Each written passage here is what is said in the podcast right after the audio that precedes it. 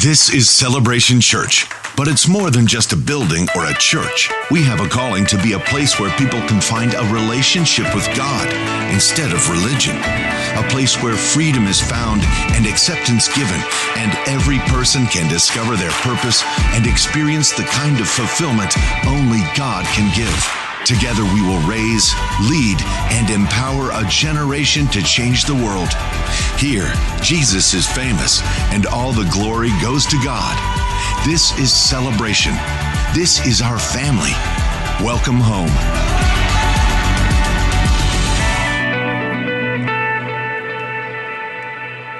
Good morning. Welcome to Celebration Church. Let's all stand as people join with us online, at home, and around the world. Let's recite together the Apostles' Creed. This is our statement of faith. This is who we are and what we believe at Celebration Church. We believe in God, the Father Almighty, the Creator of heaven and earth. We believe in Jesus Christ, His only Son, our Lord, who for us and for our salvation was conceived by the Holy Spirit, born of the Virgin Mary suffered under Pontius Pilate, was crucified, died, and was buried. He descended to the dead, and on the third day he rose again. He ascended into heaven and is seated at the right hand of the Father. He will come again to judge the living and the dead, and his kingdom will have no end. We believe in the Holy Spirit, the holy Christian church, the fellowship of believers, the forgiveness of sins, the resurrection of the body, and the life everlasting. Amen. You may be seated. Good to have you with us this morning.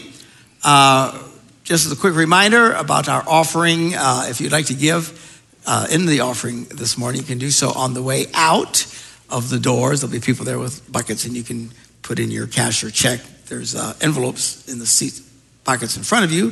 If you'd like to do something special because of uh, this being Mission Sunday, you can do that as well. Just mark it as missions on your uh, envelope there. Or you can use the, uh, the app. A lot of people use the app to give anyway or have signed up for online giving. But even if you've done online giving for something special and above beyond, you either need to give that way or online.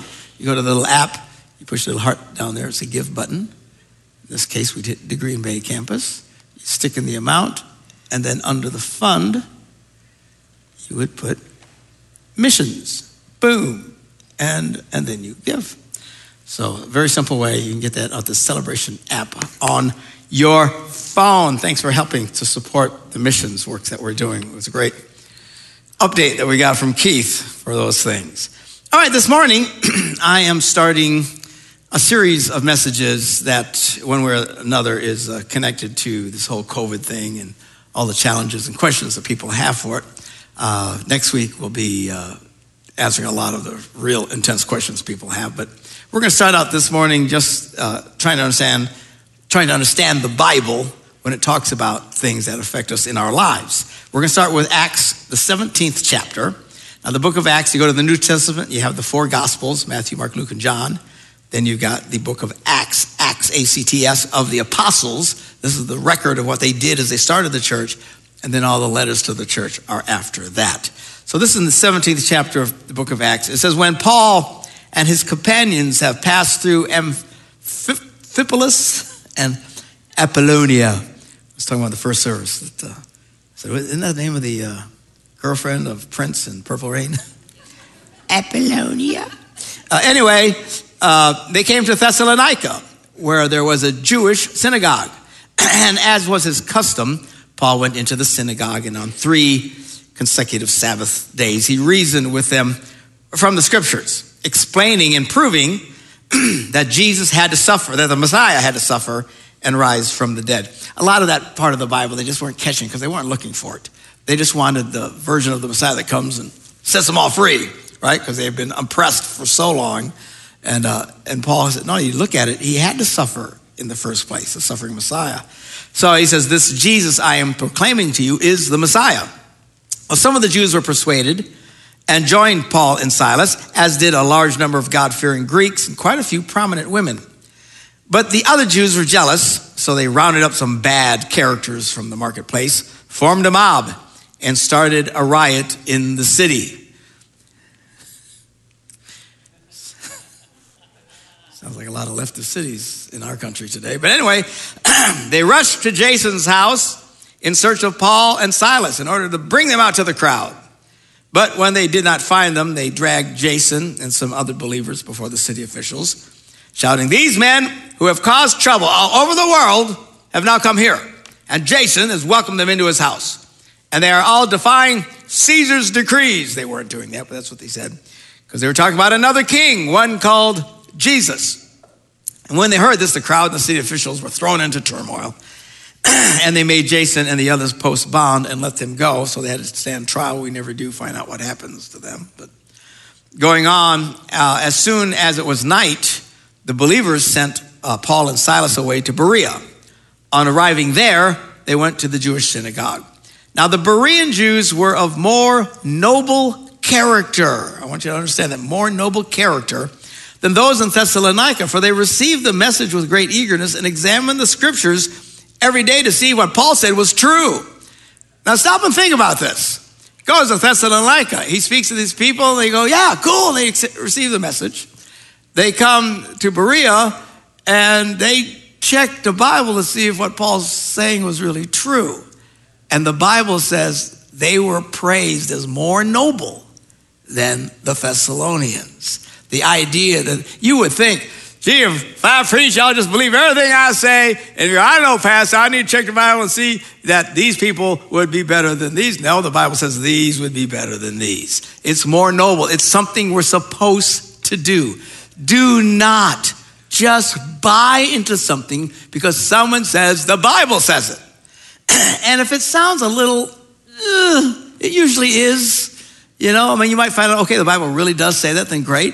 You've become more wise, but Man, just don't take things hook, line, and sinker. People have been doing this for ages, and it just drives me crazy. Uh, as I'm going to be speaking about some of this this morning, um, the, you know, w- one of the things, you know, every so many years, some nitwit comes along and says that he has discovered the mathematical formula hidden in the Bible. And I know the day Jesus is coming back. It's going to be November 23rd. This coming November 23rd, 3 o'clock in the afternoon. And the people run around in a panic and just all coming unglued. What, is Jesus really coming back? You tell me that, I'm going to not think nice things about you. You know, I will smile, but I'm thinking you're a moron, all right? Don't buy into that. Jesus said, no one will ever know. So as soon as someone says, I know, don't we have a problem? If Jesus says, no one will ever know, guys, well, no, I figured it out. This guy's wrong.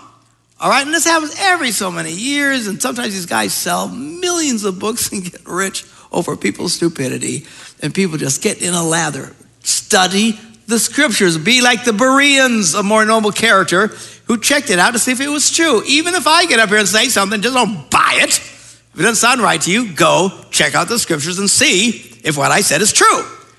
Okay, fine. And by the way, if you've run into something and say, well, I don't know if that's true, let's talk. Maybe you can straighten me out. I don't know. Nobody's perfect, right? So, anyway, I want to show a couple of things that are, have been in Christian culture over the years that are in direct contradiction to the scriptures. Yet, evangelical Christians, uh, in particular, because they're the, you know, we believe in the Bible, it's all about the Bible, and then we say things that blatantly go against the Bible. In fact, Christians have been famous for quoting parts of the Bible to back up something they're saying, but they'll quote a part that absolutely contradicts what they're saying. And it's rather stunning. I think, doesn't anybody read this? Do they not get it? Now, one of these things I mentioned Wednesday night is this idea that, uh, you know, young men and young women, that young girls shouldn't make any moves toward the boys and let the boys do everything. Even if you're an older single, let the man pursue, pursue, pursue. And literally, I've read where girls should make eye contact with boys and just stay away and make him come after you. And oh, it sounds great in a chick flick, but it's just not reality. In fact, I saw a survey that says the majority of relationships they, uh, they surveyed said, actually, she started this. you know, that's really the norm. So they quote, no, no, don't, don't do anything like that. You know, just, just you know, just be quiet, let the man pursue you. You want, a, you want a relationship like Ruth and Boaz?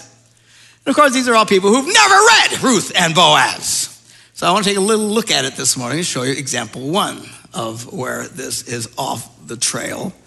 Um, we pick it up in Ruth, the uh, third chapter. Now, so far, what we have here is Ruth and Naomi and her daughter-in-law Ruth, married to her his her sons whatever die, and Naomi's husband dies, so there's two widows, and they come to uh, Israel, and uh, so far now she's thinking I need to find someone for Ruth. Okay, she's a young woman and we need to find a guy for her. Now, in those days, if you don't know this, it gets a little confusing. In those days, there was a strict culture in who gets to marry a widow, and it was usually a relative. Uh, and they would have first dibs, and it was all lined up to you know see who was there. Well, Boaz was this older guy that uh, they were interested in, and for the record, Boaz was not the next one in the line. Even in this case, there was another guy in line. You don't find that if you don't read it and see. So, but they got their eyes on Boaz. They wanted him, you know. So up to this point, uh, Ruth had been working in his fields, and you know Boaz sees her. Oh hi, and they sit down and they have lunch and they're chatting and stuff. Well, Boaz he's thick as a brick. He's, not getting any of this. So we pick it up at chapter three. Naomi, the mother-in-law, says to her, oh, "My daughter, I need to get some security for. You. I need to find you a man." So that it may be well with you. So here is our kins- kinsman Boaz. He's in the line. He's not the next one in line. She skips over that. But, you know, this is uh, the guy that, w- that you've been working with, these young women that have been working in his field. See, he's winnowing barley tonight at the threshing floor. Now, this is what I want you to do. She's got the plan. And by the way, single girls, if you're dating and stuff, don't get dating advice from your single girls who are as ignorant as you are, for heaven's sakes. It's like asking someone about how to drive a car who's never driven a car, right? You want some good dating advice? Talk to married women. They've actually done this. They have a clue, and they actually enjoy getting into your little world, giving you advice.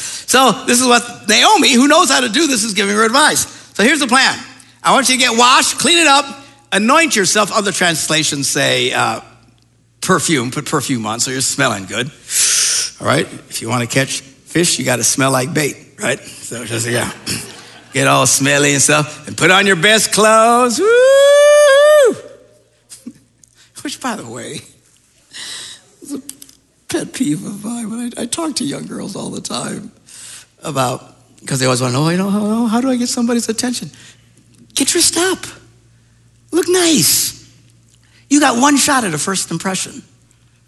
You know, but I know y'all watch these chick flicks where the girl walks around, looks like a cat dragged her in from outside, and the boy eventually asks her out, and then she gets all dressed up so that when she comes walking down the steps, he goes, What?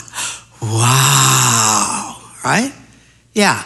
It should be wow the first time he sees you. Now, you can always up your game from there, but just, you know. I'm telling you, there's a reason there's so many single women in our churches. It's this goofy thinking that we have, especially when they're not supposed to be paying attention to any boys. Yeah, you're going to be single till you're 98. All right?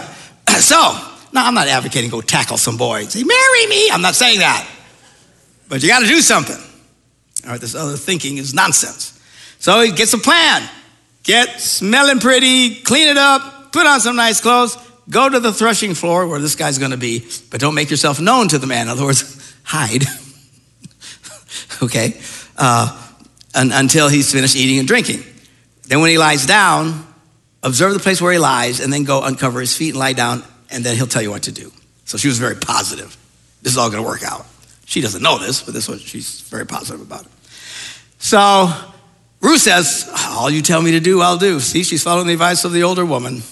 So she went down to the threshing floor and did just as the mother in law had instructed her. When Boaz had eaten and drunk and he was in a contented mood, he went to lie down at the end of the heap of grain. Then she came quietly, uncovered his feet, and lay down. Now, uh, lots of, you can Google this, you got all these theologians, they all debate back and forth. No one quite knows what this revealing of the feet even means. But there's a general consensus that it's kind of a, you know, What's the word I'm looking for? I used to speak English, huh? Risque. I used to speak English. That's good. Risque. So it's kind of a risque thing to do. That's the word I used earlier, wasn't it? Thank you for remembering my uh, portable mind here. So It's, kind of a risque thing that she does. Look, this is the equivalent of her sneaking into uh, the boys' dorm. They're all men there. In fact, when he finally sees her and stuff, he says to her later, You got to get out of here before anybody sees you. So this is, you know, now some take it way to an extreme. I don't think it was extreme. I don't think it was any more than what we see, but this was like, I don't know what the feet is. You know, that dude's got some hot feet. Well, I don't know what the deal is.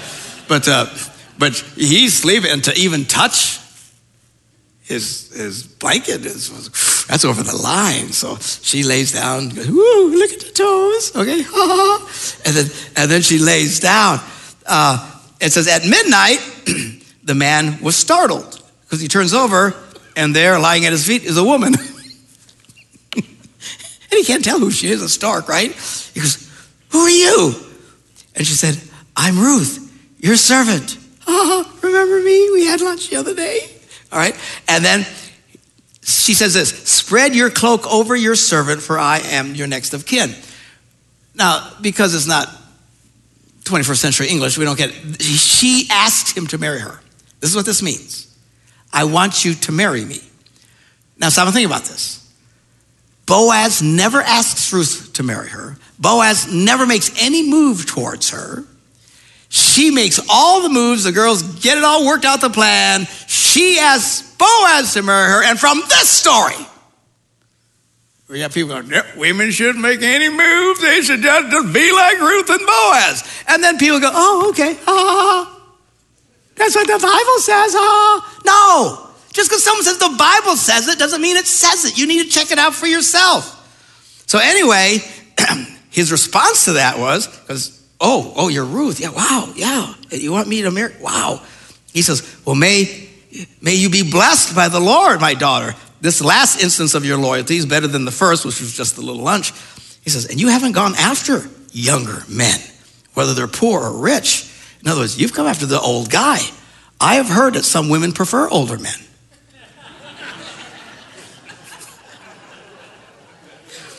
I won't mention any names, but her initials are Deanna. Anyway, so so he praises her for this.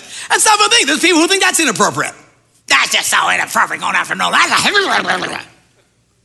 You want to be like Ruth and Boaz. People. Anyway. So now, my daughter, don't be afraid. I'll do all that you ask for the assembly of my people know that you are a worthy woman. You're good, you got a good reputation.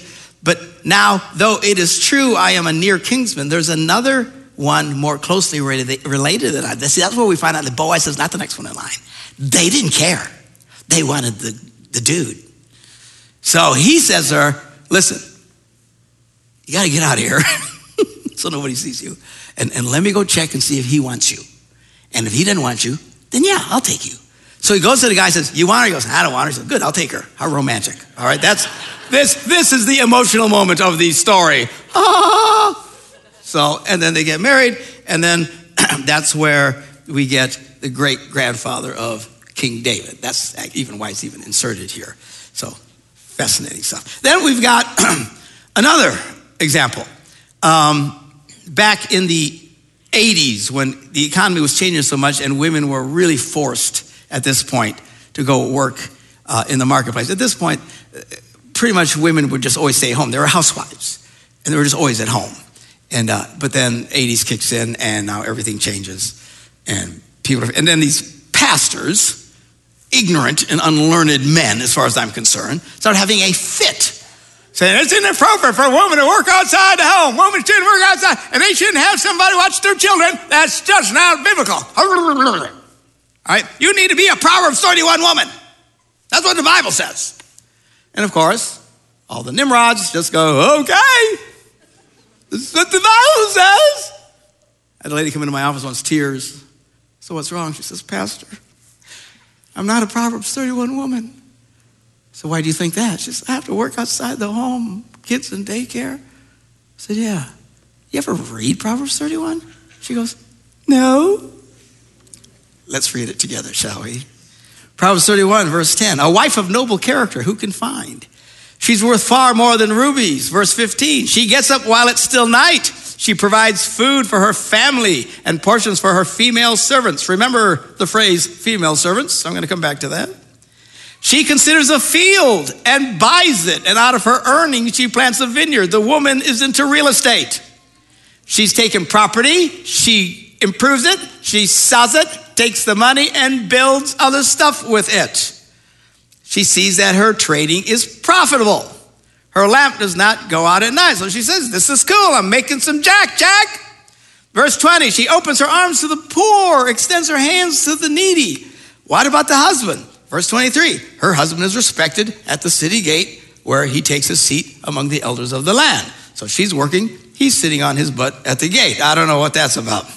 Verse 24 She makes linen garments. I thought she was into real estate. Well, she is, but then she makes stuff and she sells them and supplies merchants with sash. Let me ask you a question. When she's doing all this, who do you think's watching her kids? Servant girls. How many of you had servant girls? You'd have them watch your kids when you're busy. Yeah. Now, if you got daughters, there's your servant girl right there. All right? You got sons, make them servant boys, whatever. Put them all to work. So, so she watches over the affairs of her household, does not eat the bread of idleness. Her children rise to call her blessed. Her husband also, he praises her. Many women do noble things, but you surpass them all. Why? She is productive. She's making stuff happen. Charm is deceptive, beauty is fleeting, but a woman who fears the Lord is to be praised. Honor her for all that her hands have done, and let her works bring her praise at the city gates. From this, we are told that women should only be watching their own children, and they should not work outside the home, they should be home. Well, if you can do that, great. You know, look, I'm not advocating one way or the other. I'm just saying, if you can stay home and be great, fabulous. If your husband does really well, you see, it was one better than the other? I don't know. I, to me, this looks like this is highly praised. This is great. and truth be told, I know some women who do stay home all the time with their children. I think psychologically they could use a break. oh my goodness. Ah, they're at each other's the, the wits' ends, all this stuff. A little break wouldn't hurt. But to say that the Bible says that, and this goes unchallenged. Because Pastor so and so on TV said you got to be a Proverbs 31 woman to stay home. And millions, millions of Christian women in America went, okay. This has to stop. I don't care who says it. If I said it or anybody else, check and see if it's true. I don't know how anyone can even begin to get that picture from this verse. Or people make things up, you know. The Bible says this, the Bible says, and yeah, nobody checks. And a lady come into my office, she was all upset. Pastor, I'm a bad woman. I said, why? I, I, I yell at my children. I said, do they need to be yelled at? Yeah. Well, who told you you can't yell at your children? Well, the girls in my Bible study said, the Bible says you're not supposed to yell at your children. I said, yeah, because I know this girl, she's, she's Italian, right? She's, Italians, Puerto Ricans, rather, loud people. You know. Uh, I sat there for a minute and I said, Let me ask you a question. These girls in your Bible study, she said, Yeah. I said, Are they by and large blonde, blue eyed, and uh, Scandinavian backgrounds? She goes, How did you know? That's so sweet. And listen, I love these people. I've been in Sweden. My daughter was born in Gothenburg, Sweden. Fabulous people, fabulous culture. But from a Puerto Rican point of view, y'all had your personality surgically removed at birth, man. I'm telling you. These, these are quiet, faithful. They're very calm, faithful. You go from Sweden, go down to Italy. That's what we did. Got down to Italy. Everyone is screaming. Everyone.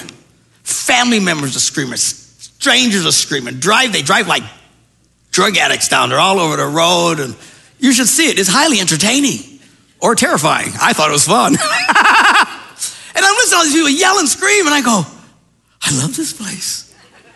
Because that's the world that I come from, right? It's just that, rah! I remember when I first married the blonde here.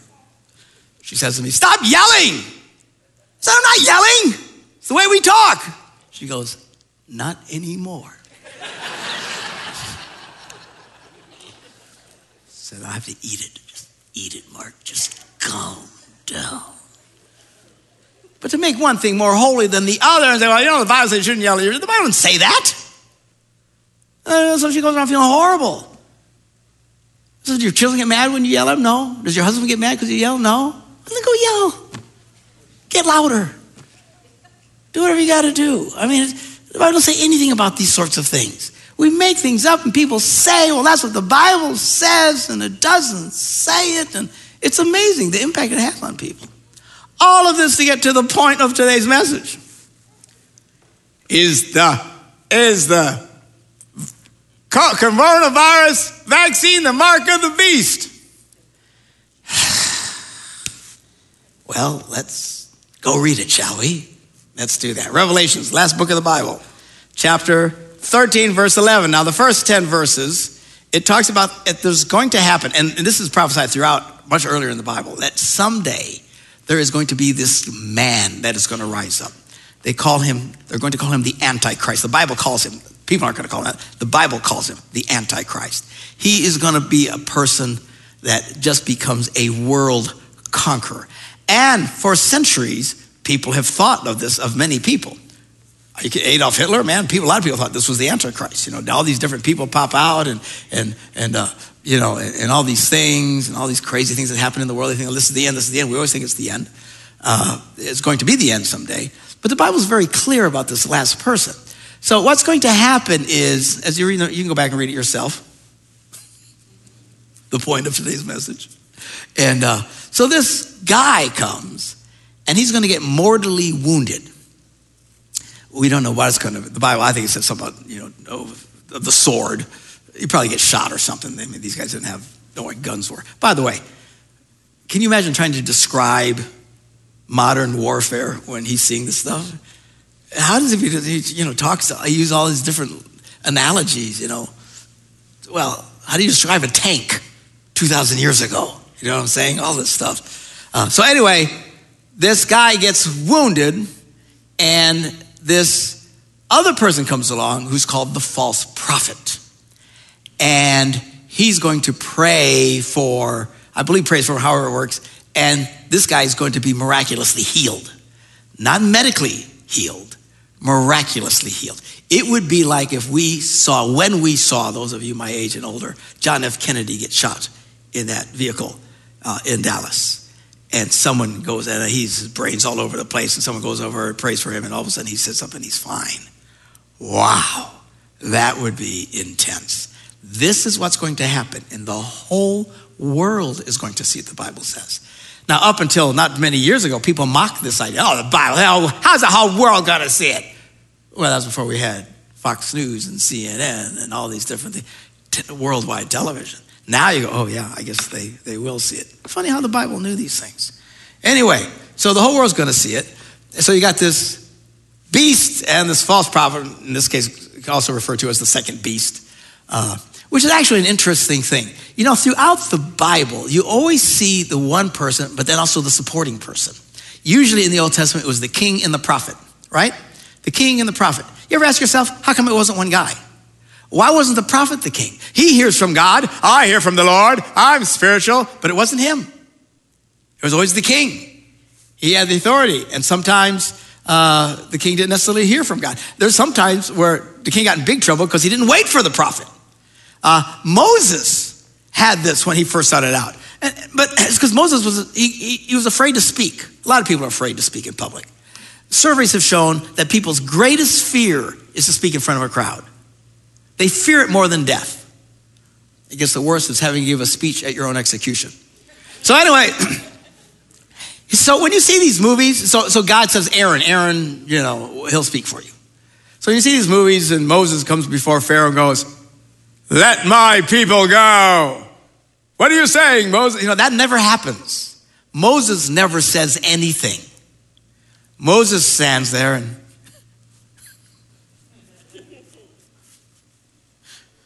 He wants you to let the people go. Can you how odd this is? I think, who's the old guy? You know, he's the one in charge. How, why doesn't he talk? He wouldn't talk. There is Aaron. Now, eventually, Moses becomes quite the orator. If you read, we were talking about the five books of the Bible, the five books of the Bible. The fifth book of the Bible is the book of, uh, is it Deuteronomy? Yeah, Deuteronomy. Deuteronomy is Moses' final speech to the people.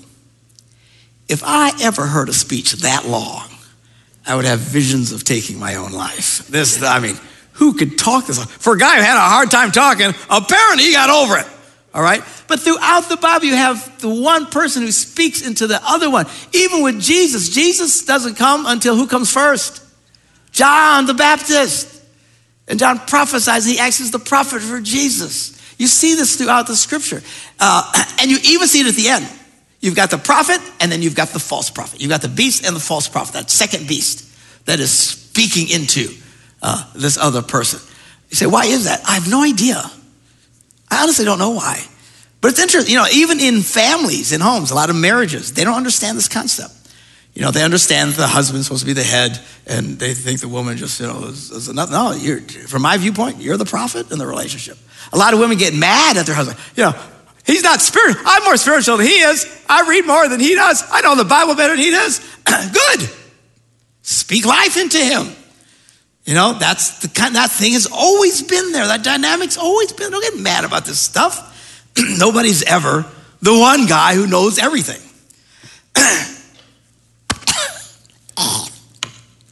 Let's read. Verse 11. Then I saw a second beast coming out of the earth. It had two horns like a lamb, but it spoke like a dragon. And the analogy was Satan was the dragon. It exercised all authority of the first beast on its behalf and made the earth and its inhabitants worship the first beast whose, beast, whose fatal wound had been healed. And it performed great signs, even causing fire to come down from heaven to the earth in full view of the people. Can you imagine this? Not only is this guy healed, this guy, whoever is this guy, he can call fire out and come down and just wow. People are going to fry when they see this. because of the signs that it was given power to perform on behalf of the first beast, it deceived the inhabitants of the earth. It ordered them to set up an image in honor of the beast. So he's going to order that we need to create an image of this leader, whoever this is. Uh, and then the kicker is uh, da, da, da, he speaks into the beast so that the image could speak and cause all who refuse to worship the image to be killed.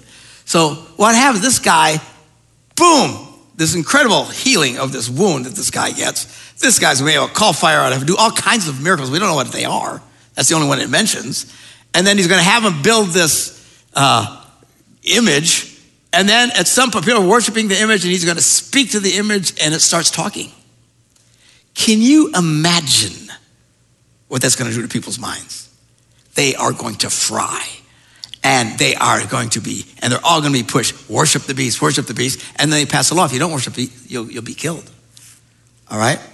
And then, and then this is where people get all freaked out today. It also forced all people, great and small, rich and poor, free and slave, to receive a mark on their right hands or on their foreheads. Right hand, forehead. All right? It's literally a mark. It's not a shot. All right? It's not a vaccine. It's a mark, not on your arm or your butt, hand, forehead. And only in the context of this psycho guy running around getting people to worship the devil and this beast and doing miracles and getting statues talking. Now, we've got some people in the news that are like statues talking. Dr. Fauci, for one. Yeah, and, and, you just wonder, you know, how's it possible for a dumb thing to talk? Well, you have that example right there. But uh, don't, don't write me an email. I don't want to hear it. It's my opinion, all right? And people say, well, well, this, well, this is like, like it because it says they can't buy or sell unless they have the mark. That's what it says here, right? Verse 17. So they could not buy or sell unless they had the mark. Well, that's what's happening. People aren't going to buy, they're going to sell, they're going to lose their jobs, they're going to, you know, can't go to restaurants and everything. Less. Oh, no, I get it. But that's not the mark of the beast. That's called totalitarianism. Are you hearing me? Mankind has dealt with totalitarian dictators for centuries. And eventually people rise up and knock them down. And then another one comes along and people rise up and knock them down. And, people, and right now we got a bunch rising up and we need to stand up and knock them back down in my humble opinion. Going around telling everybody they got to do this, that, and the other, you have no choice. Oh my goodness gracious, just fries my Puerto Rican pancakes. So I think it's outrageous. I think it's inappropriate. I think it's unconstitutional. It's certainly an infringement on our rights. It is not, however, the mark of the beast. I've had, and the reason I've, I've had people come to me and say, Pastor, if, if, isn't that the mark of the beast? No. Well, I hear if you get the shot, it's going to change your DNA and you'll go straight to hell.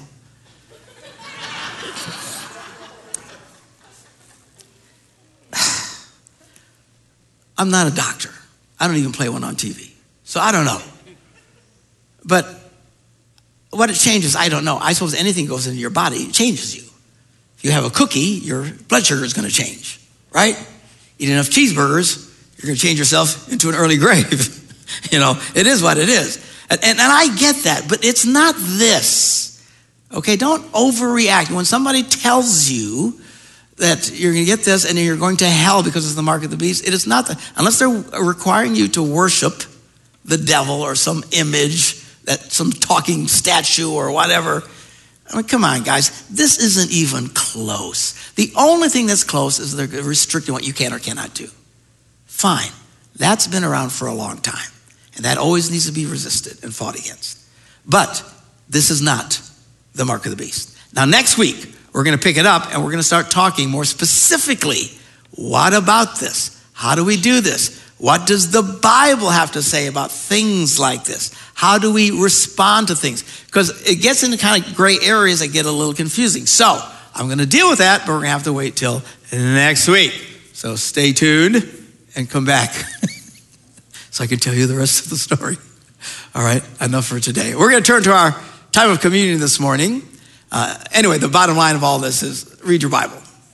Read your Bible. And if you read it and you're not sure what it means, go find people who understand what it means and have it explained to you. But just don't buy stuff because someone says it says it. All right, so we are now going to focus on what this is really about. Why we're here is because we celebrate Jesus. His body was broken for us on that cross so we could be whole. His blood was shed so we could have forgiveness of sins. And the Bible says, whenever you do this, pause, reflect, and examine yourself. So let's all bow our heads as I pray a general prayer of forgiveness over all of us that are here. Heavenly Father, before we partake of the bread and the cup this morning, and in obedience to the scriptures, we pause to examine ourselves. If we've sinned against you in any way, thought, word, deed, or what we've done, or maybe what we've left undone, if we've not loved you with our whole heart, if we've not loved our neighbors as ourselves, for the sake of your beloved Son, Jesus, who gave himself as a sacrifice for our sins, have mercy on us and forgive us, Father, of all of our sins. And as our heads are bowed and people are reflecting, if you've never taken that first step of faith where you ask Jesus into your life, why don't you do that right now? Just ask whether you're sitting here or you're watching online. Say, Jesus, come into my life. Forgive me of my sins. And you can start to experience this wonderful grace that we have been talking about all morning and singing about and celebrating. It's very powerful, very life changing. The guilt of the world can be lifted off of your shoulders if you just let Jesus take the weight of your sins away. Amen.